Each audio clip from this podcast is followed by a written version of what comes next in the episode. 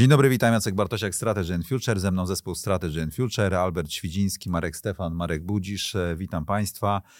E, najpierw podzielę się swoimi wrażeniami, które mam po e, konferencji monachijskiej, konferencji bardzo ważnej dla świata zachodu, być może najważniejszego wydarzenia konferencyjnego w roku, po to, żeby skonfrontować to z opiniami tutaj kolegów zespołu, bo zanim zaczęliśmy nagrywać, już była gorąca dyskusja. Chciałbym spróbować ją przenieść i pokazać ją Państwu. Gorąca, żywa dyskusja.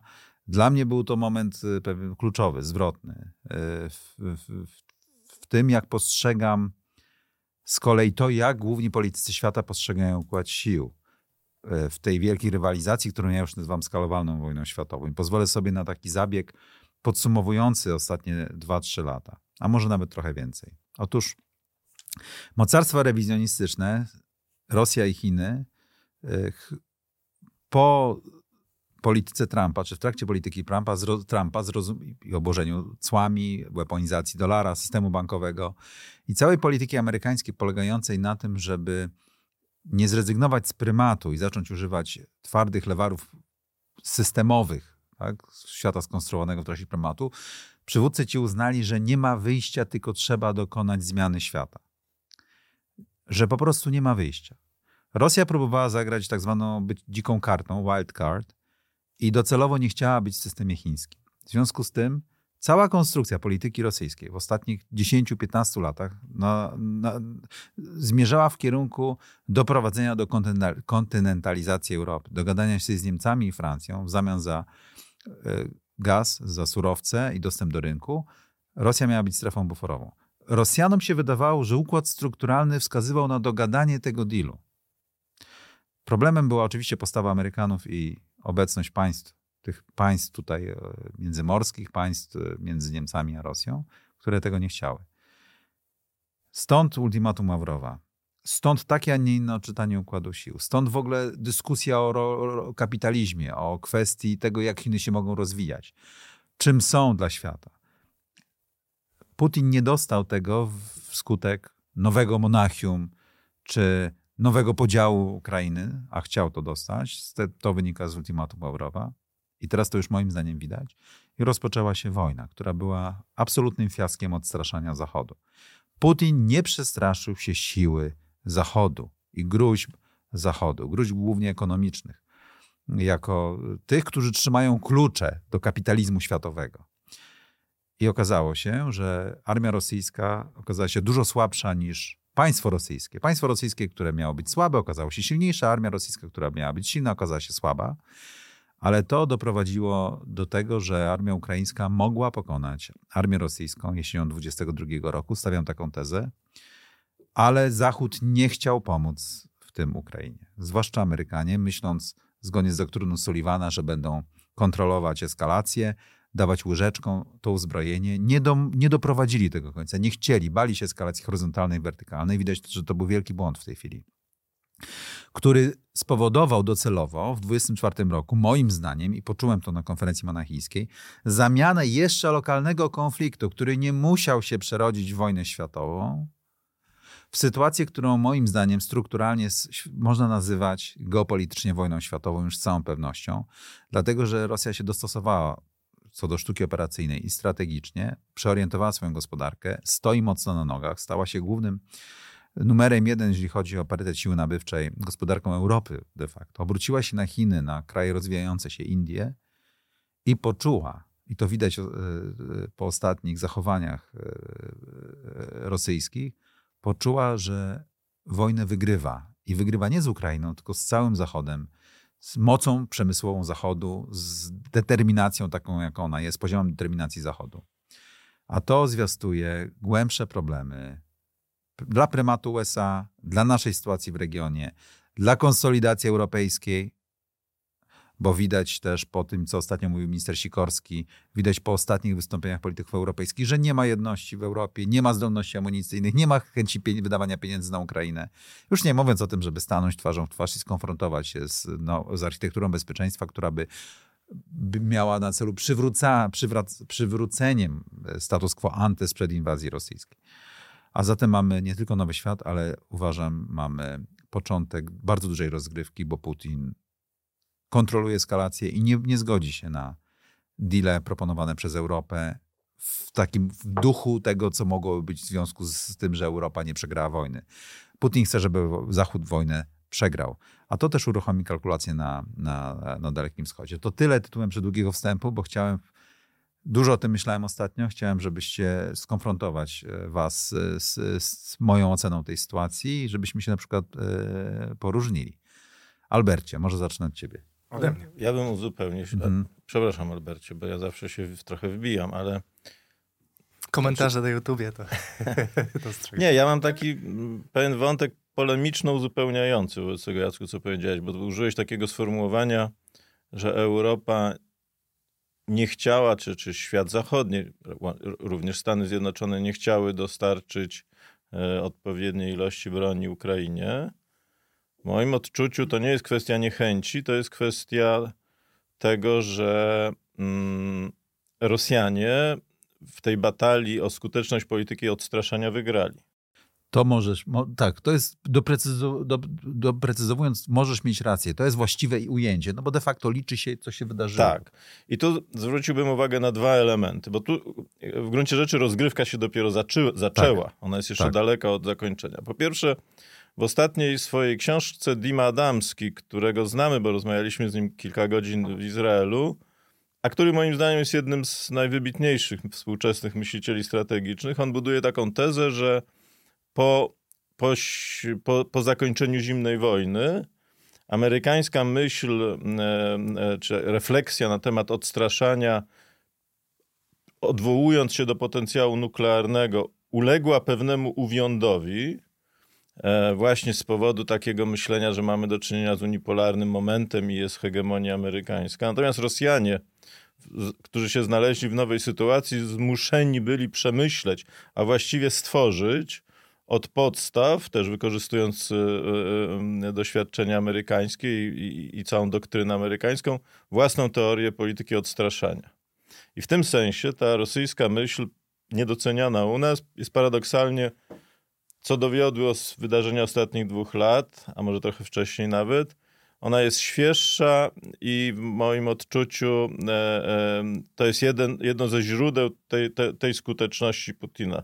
To nie jest kwestia przypadku, czy takiego jakby e, randomowego, jak mówi teraz młodzież, rozłożenia w wydarzeń. E, I drugi... Nie zaniechań Zachodu, tak. bo, bo Zachód łaskawie tylko, zaniechał tylko czegoś pewne, i kontrolował, pe... tylko po prostu nie... Do... Pewnej absolut... szkoły myślenia e, w Rosji. I tu bym zwrócił uwagę na drugi element. My już kiedyś o tym mówiliśmy w jednym z naszych e, nagrań, a mianowicie bodajże w 2021 roku powstał tak zwany memoriał Dynkina, dotyczący rosyjskiej polityki na temat balansowania między Chinami a Stanami Zjednoczonymi w tym trójkątnym układzie sił, jeśli chodzi o potencjał atomowy.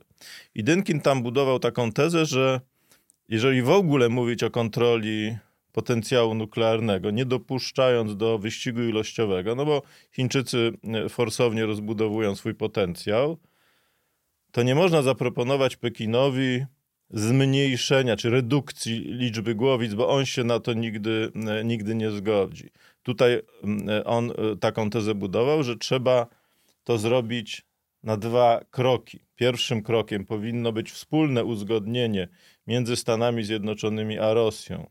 Na przykład e, redukcji głowic międzykontynentalnych znajdujących się w tych silosach podziemnych czyli wspólne obniżenie pewnego potencjału i uzgodnienie z Chinami jakby ich drogę dochodzenia do stanu pewnej równowagi.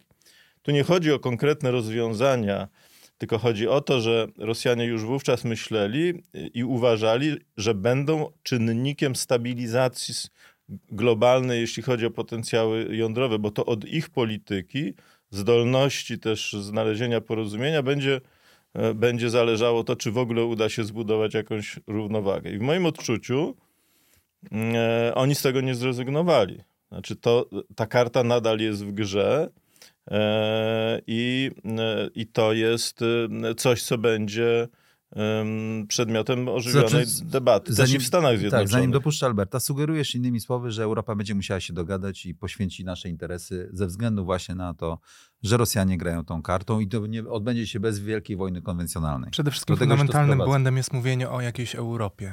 No właśnie. jeśli, jeżeli Oczywiście. Europa się, do, jeśli Niemcy będą próbowali jakoś zarządzać tym wspólnie, to nie będzie to w smak. Będzie, wrócimy do, zacznijmy od tego może, Nie, no, skoro ale już to- mówię to- teraz. to tak Jeśli jak Zachód zacznijmy, zacznijmy od, od Albercie, tylko jedno zdanie. Znaczy, jeśli Europa y, zacznie y, realizować politykę europejskiego, brzmi to zabawnie, ale powiedzmy, potencjału nuklearnego, to to jest samobójstwo. Tak, tak, oczywiście. Może zacznijmy od tego, że jeżeli tym, co stabilizowało Europę, jak sądzę, po obydwu tych brat...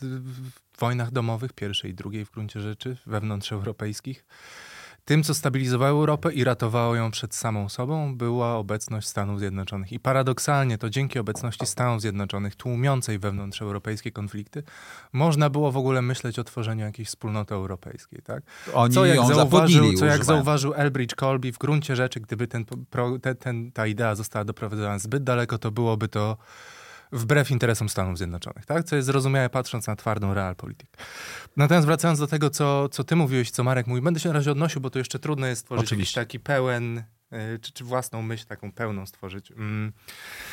Co do Monachium, moim zdaniem wahania nastrojów, które tam widzieliśmy, a czy teraz tak wpadamy w depresję i panikę w, w wykonaniu europejskich przywódców, to nie jest moment przełomowy. To tylko pokazuje niezdolność tych elit i na poziomie intelektualnym, i emocjonalnym, i dorastania do sytuacji, do radzenia sobie z tą sytuacją. Tak samo jak nie, jak dowodem tego są wezwania do tego, do opieki, do wzięcia przez Stany Zjednoczone odpowiedzialności. Tak jak ty to mówisz, dzieci, dzieci, tak? Dzieci Y, morza wzywają swoją tak. matkę. Dzieci.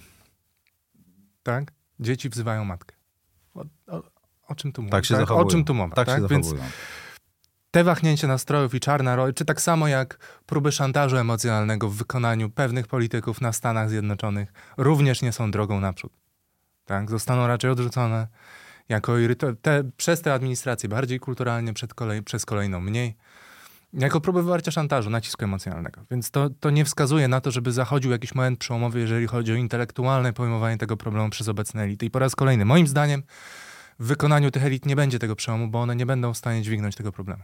I już, tak? I trzeba się z tym liczyć. Pytanie, co jest źródłem, bo mnie to interesuje. Co jest źródłem tego, że one nie potrafią w to? Że Bo nigdy nie żyły, historii. że nigdy nie żyły w innym. Rozumiesz, to były Mylą, parę generacji tych rozumiem, mylą ludzi wartości z i interesami. te funkcjonowały tylko w określonej rzeczywistości. Jeżeli, wycho- jeżeli wychowałeś się na zach- w zachodnich Niemczech przez całe twoje życie, w- potem funkcjonowałeś w czasach globalizacji lat 90., jak mowa o atrofii, o której mówi Marek, jeśli chodzi o myślenie o odstraszaniu. Ono jest to nie tylko Dim Adamski o tym mówi, mówią o tym wszyscy. Tak? Jak spojrzysz na raporty CSBA, jak spojrzysz na to, co mówi Jason Castillo, sposób myślenia o broni jądrowej z wyjątkiem takich aspektów, jak na przykład rozbrojenie, które było bardzo popularne i może tym ktoś się interesował, myślenia o twardym, bandyckim odstraszaniu, bo do tego to się sprawdza, do siły, do groźby, do szantażu, nie było po prostu. Nie było, bo było uznawane za niepotrzebne, a jednocześnie konstytucja intelektualna tych No bo ludzi nie takie- promowała tych, tego No rodzaju też takie myślenia. warunki były międzynarodowe. No mieliśmy tak de facto na początku lat 90. przecież e, hegemonię Stanów Zjednoczonych. W związku z tym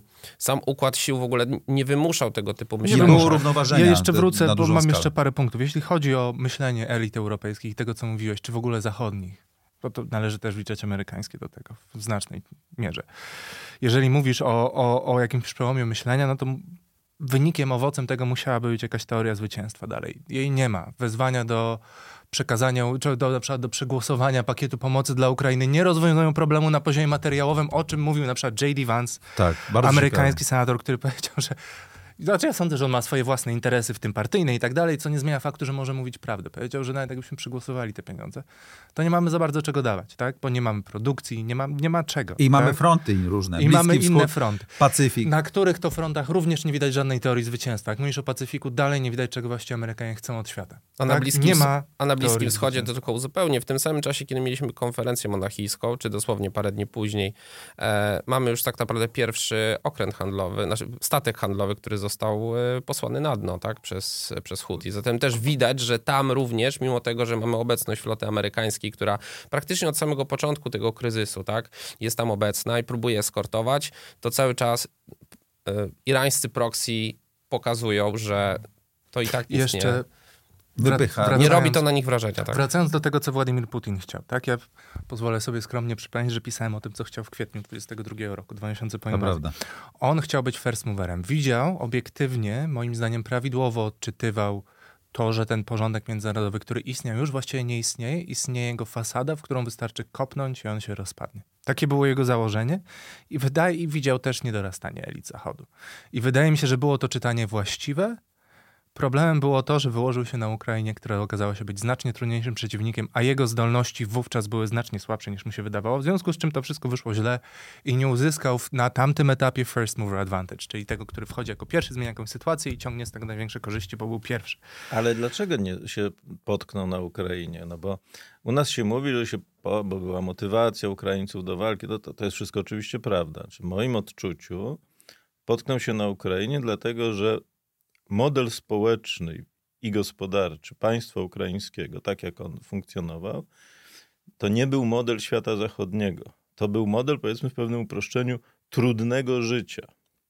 A problem Masz elity rację, tak przywódczej, być. a problem elity przywódczej na Zachodzie, ale też i społeczeństw, bo ta elita nie, Właśnie nie przecież rodzi się na tak. Księżycu i nie jest tutaj wysyłana przez nie wiadomo kogo, jest problemem takim, że no musielibyśmy chcieć zrezygnować z łatwego życia na rzecz wartości pewnych, czy być może bezpieczeństwa. Bezpieczeństwo jest też, war, też wartością.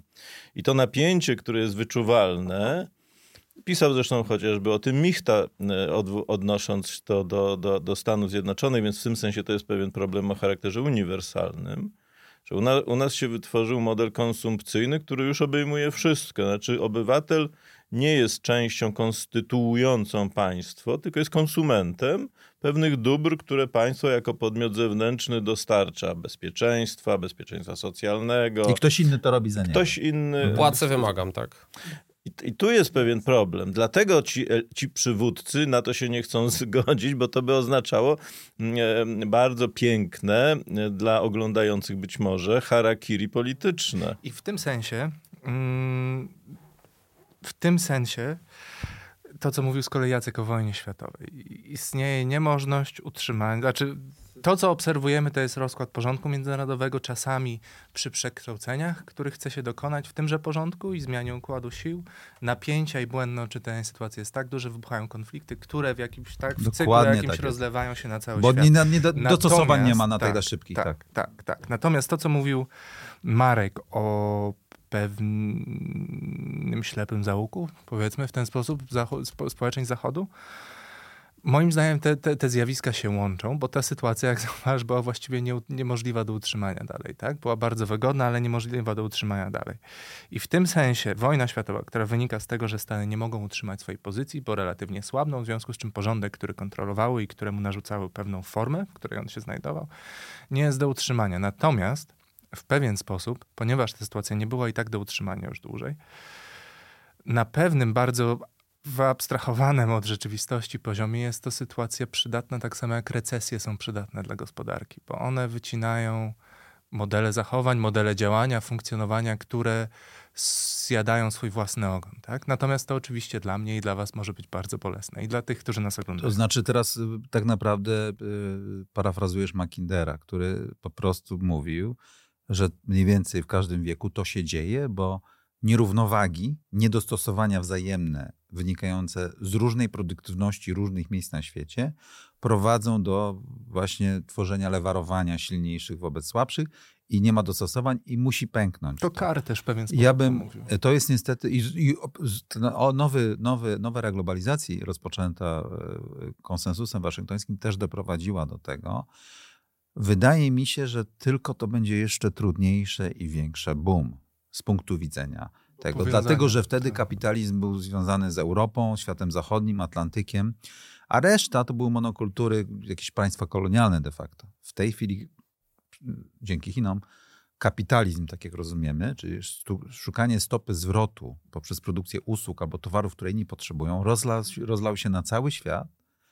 Amerykanie nie kontrolują już mocy produkcyjnych tego świata, ewentualnie systemem bankowym i swoim podziemnym, podziemnym systemem zarządzania przepływami systemu bankowego, instytucjami, jeszcze myślą, że mogą kontrolować.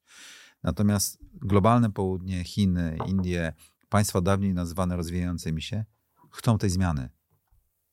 Chcą tej zmiany i Zachód jest wrogiem progresu z ich punktu widzenia. Zresztą wystarczy poczytać na komentarze prasy państw niezachodnich na temat konferencji monachijskiej, gdzie uważano, że to była farsa ludzi, którzy już przegrali, prawda, te wypowiedzi polityków zachodnich, którzy już przegrali i by chcieli oczywiście starego kolonialnego świata.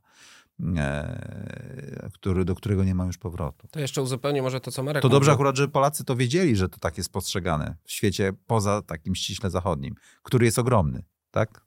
Bo Marek wspomniał o tych czynnikach, e, o tym czynniku ukraińskim, który no, zaważył na, na tym, że ta kalkulacja Putina, którą miał przed inwazją, ona, ona nie poszła w tym kierunku, mm, w jakim przewidywał. To, co jeszcze miało wpływ, to to, że Stany Zjednoczone cały czas, też już kilkukrotnie o tym mówiliśmy, e, przywiązanie znacznej części establishmentu e, strategicznego w Stanach Zjednoczonych do do polityki prymatu, która jest no, głęboko zakorzeniona w, w tym DNA mm, y, intelektualnym, mm, również sprawiła, że przez te ostatnie dwa lata Amerykanie jednak próbowali, zresztą to samo widać na Bliskim Wschodzie, tak, próba godzenia tego, tych wszystkich zobowiązań y, sprawia, że Amerykanie, ta administracja, no właśnie, próbowała jeszcze realizować e, strategię prymatu w warunkach, które już zupełnie, w warunkach międzynarodowych, które już były zupełnie inne, tak? Znaczy ta strategia po prostu była niedopasowana do tych, do tych warunków. I to, na co warto zwrócić uwagę, to to, to że J.D. Vance, który występował w Monachium, ale też szereg innych strategów, którzy są bliżsi partii, partii republikańskiej, oni już intelektualnie myślą inaczej o tym, w jaki sposób Jest Ameryka... młodsi, on ma chyba 40 lat, coś takiego. Tak, w jaki sposób Ameryka w ogóle powinna projektować swoją obecność, e, swoją obecność w świecie. No, przez te ostatnie tygodnie mamy jakąś zupełną e, panikę, tak, jeśli chodzi o Europę, co Europa ma zrobić, tak. Zresztą to, co było też znamienne na, na konferencji monachijskiej, to to, że y, y, J.D. Vance, ale też część właśnie tutaj ludzi związanych z partią republikańską, między innymi też Eldridge Colby, wskazywali na to, że Amerykanie, którzy byli tam na tej konferencji, byli, którzy, którzy są z, z, administracji, czy są związani ze środowiskami demokratycznymi, de facto zrobili złą robotę, bo oni przekonywali Europejczyków, że y, wszystko będzie dobrze, tak? Że, że Ameryka tak czy inaczej da radę. Przychodzi, ma teraz jakieś tam trudności w kongresie i tak dalej, ale jednak, jednak da radę. I że to jest najgorsze, co w tej chwili Amerykanie mogą zrobić, tak? To znaczy... Yy, też zwracając uwagę na fakt, że te elity europejskie, one absolutnie są skłonne w to uwierzyć, tak? Mimo tego, że to jest no, przecież zupełnie, zupełnie Sam... przecież oderwane od rzeczywistości. To, czy jest to złe, zależy tylko od tego, czy wytworzenie tego mylnego mylnego poczucia w elitach europejskich obsługuje amerykański interes, czy nie, tak? To nie chodzi tutaj o no, jakąś moralność. E, tylko tak? problem właśnie, zmiana, która Uważam, się pojawiła, zmiana, która się pojawiła i ta panika, którą zaobserwowałem i na konferencji w Monachium też ją zobaczyłem. Neil Ferguson mówiący, że jesteśmy w wojnie światowej, Snyder mówiący, że jesteśmy w wojnie światowej, Hillary Clinton mówiąca, że jesteśmy w wojnie światowej, minister Sikorski przysłuchujący się i później właściwie kwitujący e, to samo. E, to, co się uruchomiło wojną na Ukrainie oraz weaponizacja przez Amerykanów sankcji, doprowadziło tak naprawdę do koszmaru Mackindera. Dokonało się stworzenie bloku handlowego w Eurazji przeciwników systemu prymatu amerykańskiego i jeszcze na dodatek oni wygrywają wojnę na Ukrainie przeciwko przemysłowi zachodniemu, bo tak to postrzegane jest. I jeszcze mają wskaźniki wszystkie wzrostowe, prawda? Z punktu widzenia obrotu wewnętrznego Chiny, które już nie są zależne od eksportu wobec Stanów Zjednoczonych, tylko więcej z ASEAN, z globalnym południem handlują, tak? Struktura handlu, jak się zmienia. Okazuje się, że odporność jest ogromna. Tych państw, które wcześniej były koncesjonowane w systemie kapitalistycznym, a tak naprawdę się wydobyły z tej koncesji i same ustalają pewne reguły gry. I wygrywają wojnę, mówię, materiałową na Ukrainie, bo tak Rosjanie to postrzegają. I Europejczycy, moim zdaniem, przez te dwa lata wojny myśleli sobie, że tak naprawdę Zachód decyduje o tym tempie, ile da tej broni Ukrainie, czy chcemy odzyskać Krym, czy może tylko Donbas, prawda? Ale żeby Rosja się nie rozpadła, no bo nie chcemy broni atomowej. Moim zdaniem w ostatnich tygodniach, po tym jak Trump zresztą powiedział, że odchodzą i zobaczono, jak Putin wygrywa, e, jak dostosował swoją gospodarkę, ile jest produkcji dronów rocznie w Chinach, w, Chinach to w ogóle, ale w Rosji, tak, wojennych, Zachód, zachodnia Europa zdała sobie sprawę, że nie kontroluje żadnego tempa eskalacji działania. I Putin wcale się nie musi zatrzymywać, może mnożyć żądania, może mówić to, co Marek mówił, nie wiem, albo na ofie przed programem, albo teraz, bo już mi się myliło, co mówiłeś w trakcie programu, że mając broń atomową, wojska lądowe e, po wojnie, może narzucić reguły gry w Europie Środkowo-Wschodniej, w ogóle w Europie. I jeżeli nie będzie Amerykanów, to nikt nie stanie za Europejczykami z Zachodu. I ich wielkie PKB, liczone w Wikipedii podawane, nie zostaną zaprowadzone za sznurek na pole walki i nie będą walczyć. Tak? PKB zrobione z usług, usług finansowych. To też jest spór oczywiście o, o naturę pracy człowieka. Też i wyższość kultury. Tak, że ma wyższość kultury, lepszy poziom życia. Okazuje się, że nie sprowadza się to na pole walki, tak? I ktoś wygrywa, a ktoś przegrywa.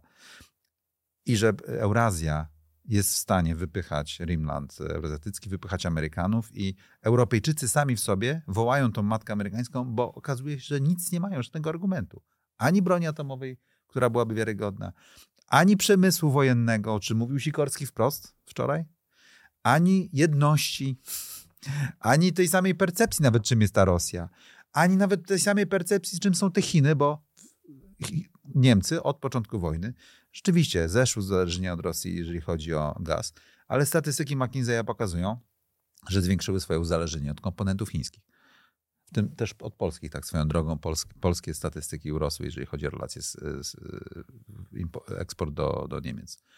Innymi słowy, ani pomysłu, ani strategii, ani zrozumienia, co się dzieje, ani znaczy, z przemysłu wojennego, ani wojska. Są, są pomysły, tylko to są złe pomysły. Od tego zacznijmy. No bo jeśli już mówimy o konferencji monachijskiej, to na potrzeby tej konferencji przygotowano dwa raporty, w tym jeden raport poświęcony kwestiom wojskowym.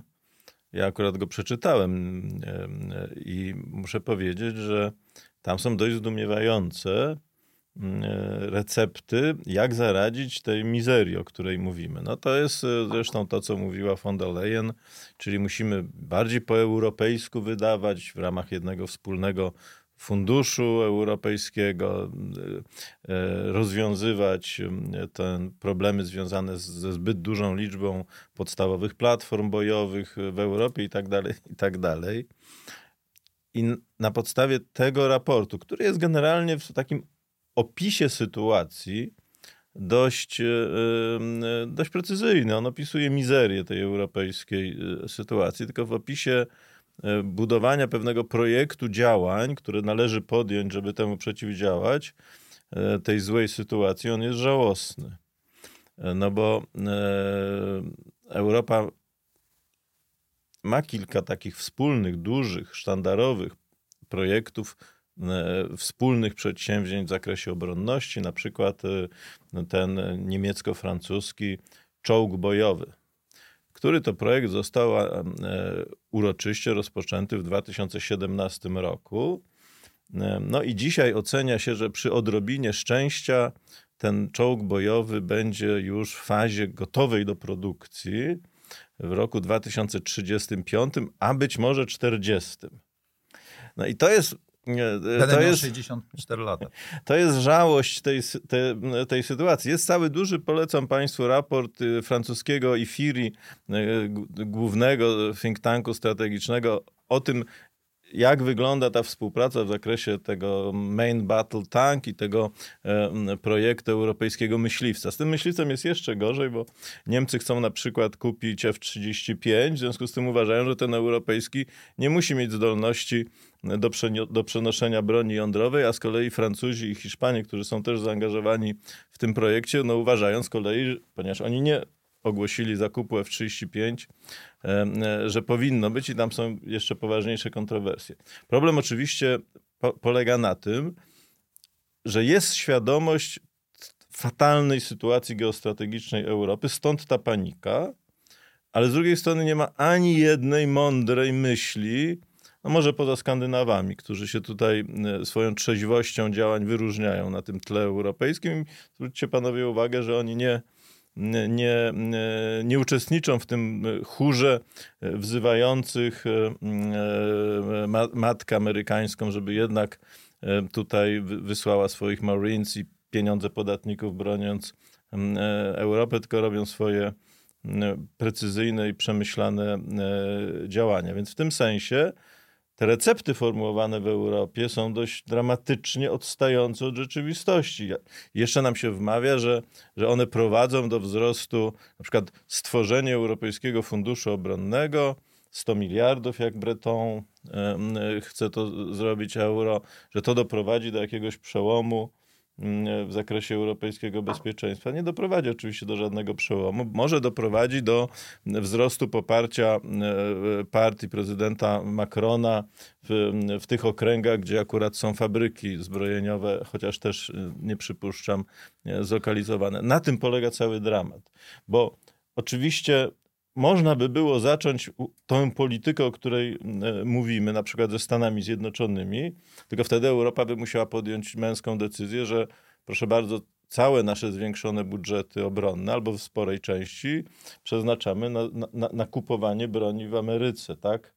I wtedy w ramach pewnej transakcji coś za coś, w okresie nazwijmy to przejściowym, Amerykanie zwiększają tutaj gotowość, jeśli to w ogóle z, z punktu widzenia strategicznego, bo tu są pewne wątpliwości, byłoby dopuszczalne. No to jest jeszcze jakiś, jakiś pomysł na politykę. E, nieskuteczną, być może ten rezultat by nie został dowieziony, no ale, mm, ale w krótkiej perspektywie może być, być może coś by się, się, się dało zrobić. To, co proponuje Europa, to jest już w ogóle kabaret, no to jest jakiś śmiech na sali. E, znaczy dwa lata po, po, po, rozpoczęciu inwazji w Europie nie ma tak naprawdę dyskusji na temat tego, że no musi, skoro zależy nam na bezpieczeństwie i skoro zależy nam na tym, żeby budować europejskie zdolności, no to nie da się tego zrobić bez kompromisów, które są po prostu kluczowe, kompromisów budżetowych. Czy Unia Europejska mówi o tym, że będzie realizowała projekty obronne, będzie więcej wydawała na obronność, ale równocześnie chce po pierwsze utrzymać mm, e, e, dotychczasowy system, system welfare state, chce utrzymać e, i równocześnie realizować e, wręcz już ortodoksyjną politykę Zielonego Ładu, która swoją drogą zasługuje na osobne omówienie, bo tam również są próby e, tego, e, w jaki sposób Zielony Ład miałby wpływać chociażby na europejską politykę zbrojeniową, tak? Tam też się pojawiają różne... Zielona Armia. Zielona tak. Armia, tak, niskoemisyjna i tak dalej, i tak dalej. Tego typu pomysły się pojawiają. Zatem to, to jest też bardzo dobra miara, która pokazuje, w jaki sposób Europejczycy w ogóle nie potrafią nie potrafią myśleć i e, planować w ogóle też, e, też tej dyskusji na temat, e, na temat no właśnie, własnych zdolności. Ale to, na co bym jeszcze zwrócił uwagę, to, to dwie rzeczy. To znaczy to rozróżnienie, które tutaj Marek poczynił między Skandynawami a państwami Europy Zachodniej, no, no oczywiście wy, wynika z czegoś oczywistego, znaczy po prostu wynika z geografii, a to z kolei sprawia, że warto wspomnieć o pewnym mechanizmie, który został opisany przez, przez Johna Mearsheimera e, w jednej, z, w jednej z jego książek, to znaczy istnieje pokusa wśród państw, które zmagają się z, no, z jakimś e, asertywnym państwem we własnym sąsiedztwie, przerzucanie odpowiedzialności. Tak? To znaczy jest to bardzo naturalny mechanizm. Te państwa, które są dalej od, od tego państwa rewizjonistycznego, bardziej agresywnego, mają tendencję do tego, żeby spychać tę odpowiedzialność na państwa, które są bliżej tego zagrożenia, licząc na to, że to one się z nim uporają, zatrzymają przynajmniej na jakiś czas. Mamy szereg przykładów historycznych, które tę zasadę mm, I w tej chwili również, e, również to widzimy. To nie jest oczywiście nazwane, natomiast e, te dwa lata od rozpoczęcia inwazji bardzo dobrze to pokazują. No, chociażby jeśli chodzi o właśnie ten realny wzrost tak, wydatków, gdzie on, gdzie on ma miejsce, a gdzie on, gdzie on miejsca nie ma. Jesteśmy w Strategy and Future, więc spróbujmy w takim razie zarysować przyszłość, co to oznacza, co się wydarzy w tym duchu, bo postawiliśmy diagnozę. Ona jest dosyć brutalna. Pewnie będą komentarze, że, że Strategy and Future weszło w fazę depresji. A jeszcze mam trzecią refleksję, przepraszam, bo powiedziałeś o tym, że PKB samo nie wygrywa to J.D. Vance o tym mówił, tutaj też to, też to podkreślił, że samo PKB, tak, czy wyższy poziom rozwoju e, kulturalnego, tak, e, gospodarczego nie zapewnia e, automatycznie zwycięstwa. No, bardzo dobrze to pokazuje dzieło Tukidydesa, wojna peloponeska, tak, gdzie on właśnie opisuje, w jaki sposób potoczyła się wojna między Spartą, która no, na, na poziomie kultury tak naprawdę no, nic nam nie zostawiła, tak, to co tak wiemy z, o antycznej Grecji, no to jest tak naprawdę dziedzictwo Aten. Aten, które były właśnie potęgą morską, która to tam się narodziła demokracja i tak dalej. Poziom życia, tak, to było przecież państwo, miasto kupieckie i tak dalej, mm, y, ale mimo wszystko ono te rywalizacje ale, przegrało. Ale wojny też to pokazują, nawet druga wojna światowa. paradoksalnie, bo z jednej strony Anglosasi, bo to oni głównie wygrali, Amerykanie, wygrali, bo ale mieli taką przewagę, mieli 9 razy większą gospodarkę, jeżeli chodzi o bazę przemysłową, niż Japonia. A borykali się. Do, właściwie przez długi czas wojna na Pacyfiku była na równi z Niemcami, którzy mieli znacznie mniejszą gospodarkę. Ile to trwało? Jeszcze Niemcy, zwróćcie uwagę, mając o tyle mniejszą gospodarkę, jakie mieli nowinki technologiczne. Tak? A ile to trwało? I dla Polaków to była ciężka wojna światowa z obozami koncentracyjnymi, mordowaniem na potęgę i tak dalej. No tak, ale co pokazała, co pokazała Ale jeszcze dodam, a z kolei Niemcy, którzy mieli znacząco większe PKB i efektywność organizacji pracy niż Związek Sowiecki, przegrali wojnę lądową z Związkiem Sowieckim. Oczywiście, można powiedzieć, bo Anglosasi pomagali, bo tamto, bo siamto i owamto, ale w I wojnie światowej też był front zachodni. Anglosasi, można powiedzieć, też pomagali Francuzi. I Rosja przegrała carska. A jednakowoż Sowieci wygrali największą wojnę lądową w historii świata, nie mając większego PKB niż Niemcy hitlerowskie, nie mając lepszego, prawda, organizacji pracy, produktywności itd., tak itd. Tak e, to nie zawsze to tak działa. Zatem rzeczywiście coraz bardziej, ja nawet nie doceniam tego elementu, coraz bardziej śmieszą i żenujące są te argumenty, również w polskiej debacie publicznej, co to Rosja ma do zaproponowania? Ani PKB, ani nic i tak dalej. No to zobaczcie Państwo, co ma właśnie. No bo te dwie wojny światowe, o których, o których wspomniałeś, no one też pokazały, że wtedy z, tak Zachód, który się, który się wówczas zjednoczył, on posiadał, on był w innym, na innym etapie rozwoju, tak? Znaczy on realnie posiadał moce produkcyjne do tego, żeby faktycznie obsłużyć ten wysiłek wojenny. Dzisiaj Zachód e, po prostu tych mocy produkcyjnych nie ma. Nawet jeżeli je tworzy, no to one będą tam w roku 2040, no, 2035 i tak dalej. Tak, tak? Jeżeli w ogóle będzie chciał to dalej a, realizować. A jeszcze do gry nie weszły Chiny. Główny producent przemysłowy świata. Tak, znaczy jest wiele powodów, dla których Zachód nie ma tych zdolności i nie śpieszy się z ich produkcją. Jasne, jest dużo problemów społecznych, o których mówiliśmy, ale jest też taka, taka sprawa, że Zachód niezmiennie, i to możemy tutaj popolemizować, to jest nasza rozmowa z wczoraj, mimo wszystko, mimo tego, tych zdolności, ty, tych zdolności, które zmobilizował Władimir Putin i tych zasobów, nie odczuwa i moim zdaniem słusznie nie odczuwa egzystencjalnego zagrożenia związanego z rosnącą potęgą Rosji. To, co może się wydarzyć, i tu możemy wejść do tego, jakby, czy to jest wojna światowa, czy w jakim wymiarze się rozegra, czy musi rozegrać całościowo kinetycznym.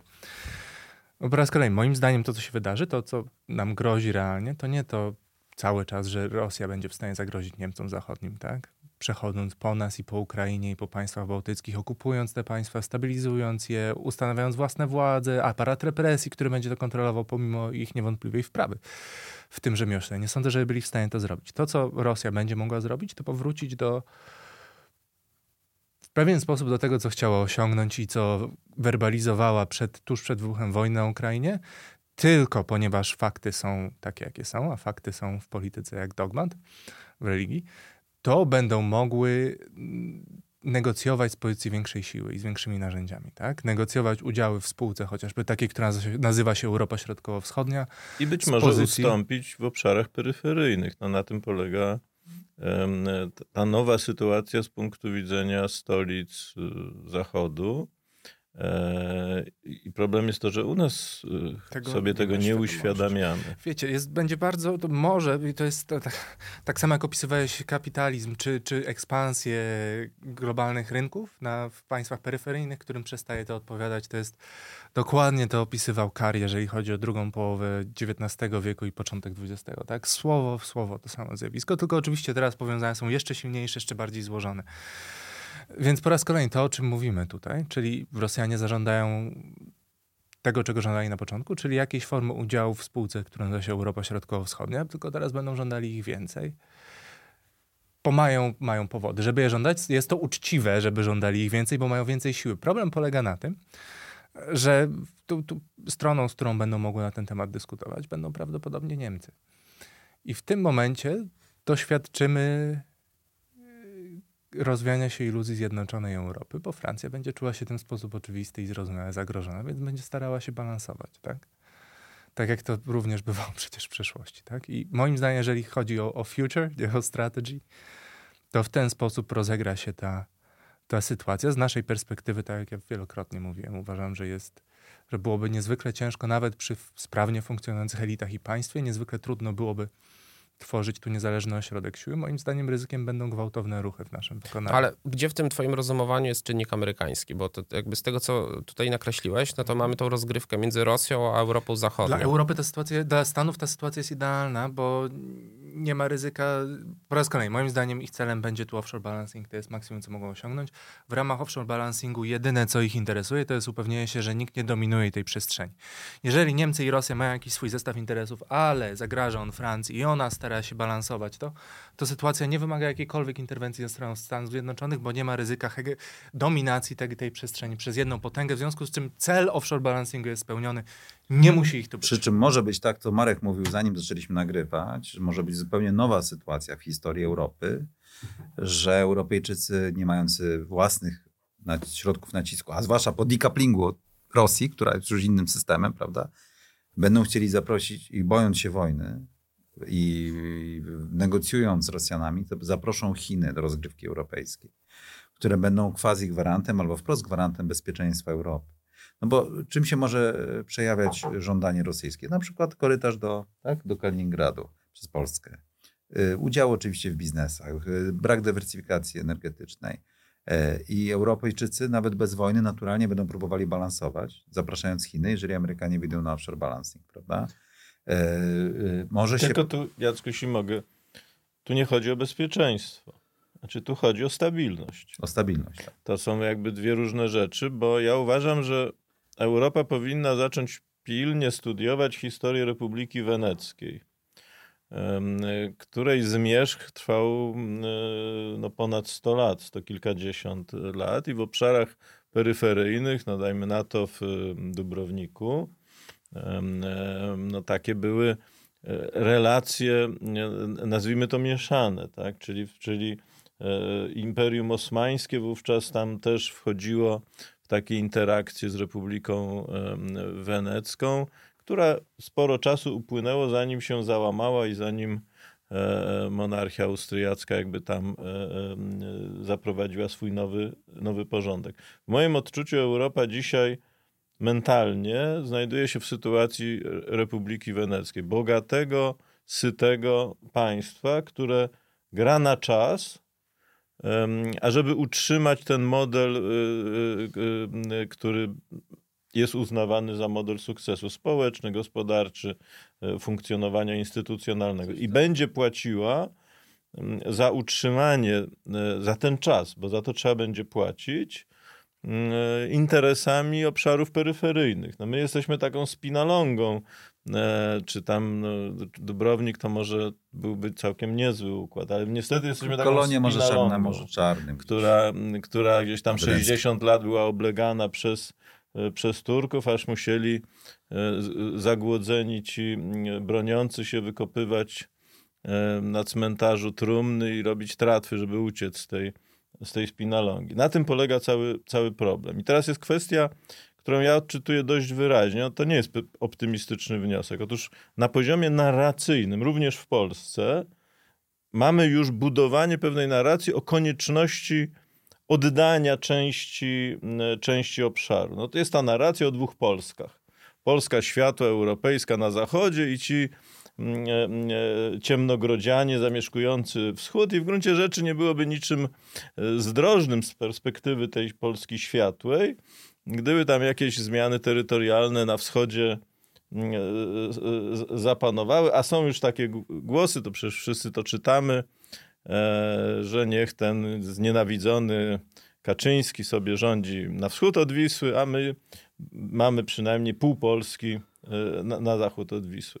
To nie o to chodzi, że to trzeba poważnie traktować tego rodzaju wypowiedzi, ale buduje się pewien klimat mentalny, gdzie kwestia jakby suwerenności i, i spoistości państwowej w sensie terytorialnej już nie jest e, niedyskutowana i nie, nie, niepodważana. Więc w tym sensie też musimy pamiętać, że oczywiście można uprawiać politykę waląc cepem, ale ja zakładam, że nasi adwersarze, wrogowie czy przeciwnicy nie będą aż tacy prymitywni. Na przykład Rosjanie nie zażądają wprost cesji terytorialnej, chociaż w ich przypadku to jest możliwe, ale zażądają, dajmy na to, eksterytorialnego transportu Albo kolejowo. Brytyjcy, in, uprzywilejowanych interesów ekonomicznych, jak Tak. Brytyjczycy w Szanghaju, prawda? Xiamen, czy, czy w strefach. Po e, wojnach I opiumowych. będziemy w takim, w, takim, w takim nowym świecie półcienia, Tak, tak. gdzie będą e, e, państwa wyłączone, zdrowo funkcjonujące. To nawet nie jest kwestia to nawet nie jest kwestia wielkości, bo takim państwem zdrowo funkcjonującym będzie na przykład Dania, które, która nie jest wielkim państwem, ale leży gdzie indziej i ma inną tradycję państwową i będą państwa funkcjonujące właśnie w takim e, półcieniu. Ale, ale, ale to w tym duchu, muszę powiedzieć, to w tym duchu musimy, oceniwszy w Strategy in Future, że nie mamy absolutnie żadnych szans na budowę wojska, samodzielnej siły, bo państwo nasze leży i biurokracja polska i systemy politycznych nie dowiozły tego, tego projektu tak naprawdę. W ostatnich latach, od 8 lat było wiadomo, co nadchodzi, że też nie powinniśmy wchodzić do wojny, bo, bo żebyśmy nie podzielili losu Ukrainy która jest, no to tak naprawdę Zachód negocjuje w ten sposób, tylko chamski, e, negocjuje odległość strategiczną od Rosji.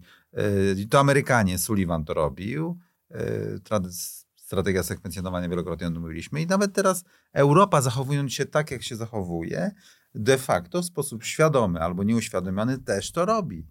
De facto, tylko myśląc, że Rosjanie się zużyją nawet na tej słabej Ukrainie wystarczająco. Nie można próbować realizować politykę z pozycji siły, nie mając siły, bo to jest śmieszne i irytujące. Znaczy inaczej. Można próbować, jeżeli się myśli, że dane z Wikipedii PKB to jest siła, instytucjonalne zasady i wartości to jest siła, wpięcie w system dolarowy, gdzie mam tata na Oceanie Światowym może decydować, kto wchodzi, kto wychodzi.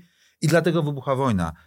Bo Putin musiał pokazać, zmienić swoje, swoje państwo, że liczy się człowiek, surowiec, e, produkcja przemysłowa.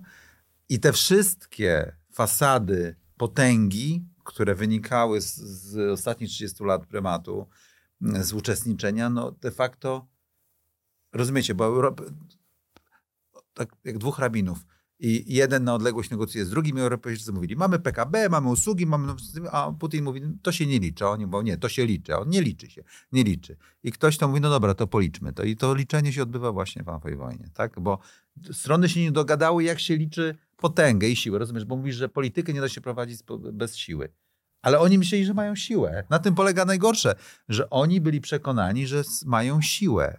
I teraz zastanówmy się w naszej debacie strategicznej w Polsce, czy czasem wiele założeń polegających na tym, jakie do, jakich dokonujemy decyzji geostrategicznych jako państwo, społeczeństwo na temat politycy, nie opiera się też cały czas o jednak stary paradygmat, co jest siłą yy, i jest to pewien, prawda, fan, fantazja pewna tylko, tak? I tu parę, nie wiem, mogę Marek, bo ty miałeś też... Yy... Znaczy, ja dosłownie kilka, kilka zdań, odnosząc się też do tego, bo już też kiedyś o tym rozmawialiśmy, tak? I dlatego tego... będzie wojna światowa, przepraszam, jeszcze jedno zdanie. Właśnie dlatego powiedziałem, że idziemy. Po konferencji monachijskiej mam wrażenie, że będziemy mieli wojnę, w tym na Pacyfiku, bo, za, bo oczywiście Vance mówi przemysł, Elon Musk mówi przemysł, Leitzinger mówi produkcja przemysłowa, ale wciąż w elitach i społeczeństwach nie trafiło to, że jest inny układ sił, niż wynika to ze statystyk McKinseya, tak? Nie ze statystyk takich, które, do których się przyzwyczailiśmy w ostatnich 30 latach. I Eurazja nie chce tego zaakceptować. Mhm. Powracając do tego, co, co, co tutaj powiedziałeś na temat, na temat offshore balancingu, tak? Cały czas też tej dyskusji u nas nie rozstrzygnęliśmy, tak? No bo ja cały czas od, odwołuję się do tego, co, co między innymi właśnie pisze tam Mitchell Grygiel, tak? Czy, czy Colby, gdzie jednak tą jakby taką dominującym myśleniem jest jednak to, że okej, okay, Amerykanie ze względu na Pacyfik i Chiny muszą zmniejszyć obecność w Europie, a już na pewno na Bliskim Wschodzie, natomiast to nie jest tak, że te mocarstwa, znaczy, że, że Stany Zjednoczone chcą dokonać nagłego odwrotu, tak? I poświęcili temu cały raport, który też moim zdaniem wymaga uważnej lektury w Polsce, bo oni mówią o procesie depriorytetyzacji, tak? To znaczy stopniowe uporządkowanego wycofywania się, czy inaczej, zmniejszania obecności, szczególnie konwencjonalnej, na teatrach o niższym priorytecie. Po to, żeby, i tutaj między innymi właśnie to, na co zwraca uwagę Jakub Grygiel w tym raporcie, ze względu na to, że te teatry wciąż przedstawiają wartość z punktu widzenia interesów Stanów Zjednoczonych i Europa również ją przedstawia. A jaką? Wyobraźmy sobie, że Amerykanie faktycznie e, wycofują się z Europy, tak? E, już to raz kiedyś powiedziałem, znaczy, co powstrzyma zachodnich Europejczyków przed właśnie dogadaniem się z Rosjanami i dogadaniem się z Chińczykami, żeby stworzyć Wielką Eurazję? Powiedziałeś wtedy, Albert, że no nie możemy mówić o jednej Europie. Owszem, ale jeżeli Europa będzie podzielona, to tym łatwiej tym łatwiej będzie, będzie y, uczynić z, z, niej, z tego półwyspu Eurazji Zachodniego, y, uległego trybutariusza tego nowego systemu Wielkiej Eurazji. Zresztą już teraz mamy ewidentne sygnały, że nawet gdyby ten system powstał, tak? Gdyby powstała wielka kontynentalna, połączona więzami e, connectivity e, Eurazja, to taka Eurazja, która będzie miała system, y, centrum decyzyjne w Pekinie, ona nie sprawi, że Europa będzie drugim płucem tego systemu. I bardzo dobrze to pokazują ostatnie dane gospodarcze na temat relacji e, handlowych, inwestycyjnych między Niemcami a Chińską Republiką Ludową. Na ten temat też napisałem tekst w Strategy and Future Hero, to polecam lekturę. Bardzo konkretne dane, które pokazują, że dezindustrializacja Niemiec właśnie kosztem przenoszenia się przedsiębiorstw do Chin po prostu pauperyzuje niemiecką klasę e, średnią. Grozi to w tej chwili już teraz buntem niebieskich kołnierzyków i tego, że po prostu nie, e, to tylko i wyłącznie przyspiesza ten proces, na który oczywiście wpływ ma też szereg rozumiem, innych czynników. Rozumiem, tak? tak czy, rozumiem no, o czym mówisz, natomiast pamiętaj, Volkswagen sprzedaje, jeśli największym producentem sprzedającym tak. samochody w Chinach, najwięcej sprzedaje Volkswagen, z tego co pamiętam, albo jest drugi. 40%, ale masz cały sektor małych i średnich tak, przedsiębiorstw, które już teraz, w tej chwili zmieniają y, pogląd na temat tego, tak, czy ale... Chiny są dla nich faktycznie tym rynkiem, bo to jest... Bo to nie chodzi tylko o rynek, chodzi o to, że Chińczycy produkują sami maszyny, Oczywiście, tam rośnie konkurencja tak, i to tylko, bardzo że dobrze widać że jeżeli ktoś przykłada się do pauperyzacji Niemiec, no to powiedzmy sobie szczerze, ceny gazu, kto za nie odpowiada w gruncie rzeczy, oczywiście Rosja, ale tak na, również za trwanie tej wojny odpowiadają Stany Zjednoczone, nazywajmy rzeczy po imieniu. Ale jeżeli sytuac... chodzi o wysysanie inwestycji z Niemiec, odpowiadają Stany Zjednoczone. Przede wszystkim niemiecka klasa polityczna, która doprowadziła do tego, że po pierwsze uzależniła się od jednego dostawcy gazu, po drugie w tym samym czasie zlikwidowała własny, własną energetykę jądrową. I tu wracamy do tego, co napisałeś na temat ludzi z Davos, bo to bardzo, bardzo dobrze pokazuje, jaki jest stan mentalny tych elit, tak, które doprowadziły do, do po prostu absurdalnej sytuacji. Uzależniły się od jednego dostawcy i w tym samym czasie zlikwidowały praktycznie najlepszą alternatywę, która gdyby tak. dzisiaj istniała, gdyby Niemcy nie wygaszali własnej elektrowni jądrowych, to byliby w zupełnie innej sytuacji Pewnie niż teraz. Tak, tak, ale pamiętaj, że ten dostawca był zaufany, jeszcze z powrotem może być zaufany, wszystko jest do naprawienia. Jeszcze tylko ja powiem o Michelu, wiesz, bo to, to jest jakby Wiesz co chodzi, jest na krawędzi. Ja rozumiem te argumenty, nie mogę ich odrzucić tak, że są błędne. Natomiast jeżeli chodzi o myślenie Michela tak naprawdę i po raz kolejny bardzo bym chciał, żeby tak było. Znaczy bardzo, no nie wiem, bo to... Słodze, to byli obecni, do offshore To też tak. Znaczy problem z tym taki, jest z tym taki, że to jest w pewnym stopniu mechanizm, moim zdaniem, cały czas psychologiczny radzenia sobie z tą sytuacją. Moim zdaniem próby gradual, stopniowalnego ograniczania skończą się fiaskiem. To się może nie udać i oni też o tym piszą, że to się może nie udać. Wiesz o co tak. chodzi, bo to chodzi o to, żeby zwinąć z peryferiów do centrum. To jest bardzo trudne, bo to jest funkcjonowanie w ramach niezmienionego systemu, tylko zmiany jego parametrów. To, moim zdaniem to będzie bardzo trudne i moim zdaniem w ogóle próba realizowania tego. No bo koszty społeczne w Europie i tak trzeba ponieść. Przyzwyczajenia i tak dalej. Moim a nie ma za to wielkiej nagrody. Tego, moim zdaniem próba zmiany tego może się odbyć tylko w trybie twardego cięcia przez indywidualne jednostki, jak Kissinger i Nixon kiedyś. To jakby, ale rozumiem, tak? To jest ciekawe, można o tym gadać, nie? No, znaczy, ale, jeszcze wracając, jeszcze bo słowo. chciałbym, muszę znaczy, wrócić to, jeszcze tylko sekundę. jedną myśl, okay. krótko obiecuję.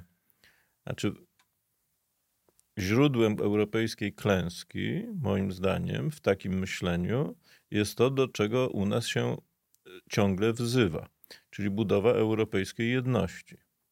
Znaczy, bo być może ten model depriorytetyzacji byłby realistyczny, jeżeli nie byłoby żadnej europejskiej jedności. E, wtedy Amerykanie musieliby, chcąc realizować tą politykę, dokonać jakiegoś wyboru strategicznego. Oczywiście mogliby dokonać wyboru na rzecz w ogóle odejścia, co jest pewnym obszarem ryzyka. No ale budowanie europejskiej jedności po to, żeby opóźnić albo zablokować tę depriorytetyzację. Buduje fałszywy obraz. Jest w ogóle źródłem stuprocentowo z polskiej perspektywy klęski. I jeszcze wracając do tego, Marku, co wcześniej mówiłeś, co Jacek mówił, co o wątpliwości e, moralnego, moralnej odpowiedzialności za rekomendacje wzmacniania państwa w gruncie rzeczy, tak? I prowadzenia bardzo ambitnej polityki. Otóż poddanie się i submisja tak, w tej sytuacji jest działaniem suboptymalnym, czy jest rezultatem suboptymalnym. Natomiast są bardziej suboptymalne rozwiązania sytuacji, w której się znajdujemy i jest to coś, co Petain, marszałek Petain stwierdził, że było to coś, od czego uratował Francję, nie prowadząc aktywnej wojny z Niemcami, czyli polonizacja Francji. Tak? Nixon mówił o. Petain. Tak. Petenizacja. Pe... Nie, po, polonizacja. A, mówisz w tym sensie tak. stawianie oporu za wszelką tak, cenę. Tak, okay. tak, no tak, tak, o tym mówi Petain. To jest teraz to, co się dzieje, czyli ukrainizacja. Nazywajmy rzeczy po imieniu, tak? Ukraina jest redukowana od, od dawna do poziomu państwa pasterskiego. 20 parę milionów ludzi zostało. No i jeszcze Nixon kiedyś mówił o wietnamizacji. Więc druzgocąca krwawa klęska w momencie, kiedy próbuje się aktywnie przeciwstawiać z pozycji słabości, kiedy jest już za późno, jest bardziej suboptymalny. I to jest problem, bo te państwa, o których Marku mówili, że, mogą, że będą funkcjonować w półcieniu, te takie w twilight zone, w strefie zmierzchu, takie państwa mogą funkcjonować, ale jeżeli nie są w kluczowych miejscach na mapie i nie są zarzewiem potencjalnym destabilizacji. Jeżeli tym są, to muszą być neutralizowane. I wydaje mi się, że Polska jest szczególnie predestynowana do bycia takim miejscem destabilizacji. Po pierwsze, dlatego, że ma pamięć komórkową imperialną i Rosjanie doskonale o tym pamiętają, co pokazuje wywiad z Władimirem Putinem i uznają ją jako potencjalnego, nie do rozwiniętego, ale potencjalne zarzewie ry, potencjalnego rywala o prymat w no, tym co, regionie. Co Ukraina pokazała. I my pamiętamy o tym, tak? I zresztą wrzucanie map Polski, że w odpowiedzi na Putina i tak dalej. Pijesz do ministra no, Sikorskiego, no, tak? No, ale dlatego mówiliśmy już od, od Więc... kilku miesięcy po wybuchu wojny na Ukrainie, mówiliśmy o tym, że Polska w tej nowej sytuacji właściwie jest skazana na ambitną politykę. Albo prowadzoną intelektualnie wobec, dojrzale politykę tak, Również wobec kwestii ukraińskiej. Tej polityki nie podjęto ani w roku 22, ani, tak. ani tym bardziej nie podejmuje się teraz. Teraz jeszcze jest ruch w zupełnie inną stronę, jeszcze gorszą. Co też jest teraz, znaczy ja właśnie może dokończę to, bo więc mamy pamięć komórkową imperium, jednocześnie ona jest taka bardzo podświadoma i tylko się czasami takimi bardzo powierzchownymi błyskami objawia, tak? Arogancją, wrzucaniem map i tak dalej. Jednocześnie nie mamy narzędzi i siły, żeby ją realizować, więc nie jest poparta świadomością i wiedzą i, i, i siłą.